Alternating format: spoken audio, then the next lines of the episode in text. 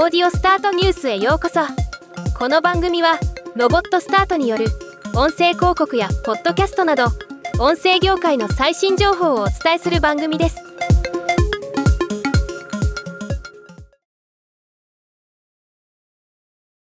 今日は Spotify が発表したヨーロッパの通信会社のデジタル音声広告の取り組みに関する記事を紹介します。記事の中で興味深いと思ったのはヨーロッパではデジタル音声の利用時間が17%まで伸びておりソーシャルメディアの利用時間よりも高い割合を占めるようになっているということ。一方通信会社のデジタル音声への支出は総支出の0.6%以下に止まっているという点です。このギャップが今後埋まっていくことが想像されますね。日本でもデジタル音声の利用時間は伸びている傾向にあり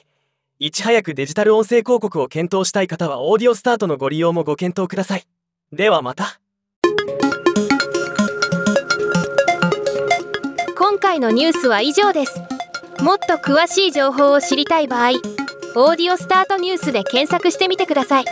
ではまたお会いしましょう。